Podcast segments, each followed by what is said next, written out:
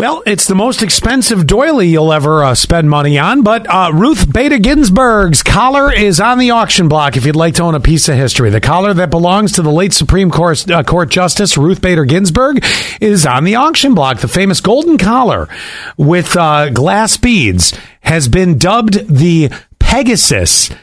by Ginsburg's family. That's great. And was one of her favorites.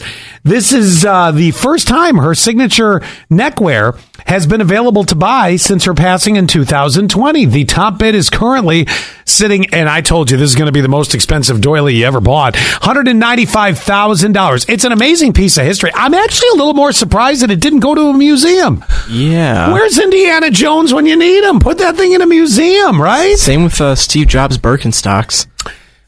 Okay, maybe not the exact same museum, but I'll go Well, with yeah. you on that. Yeah.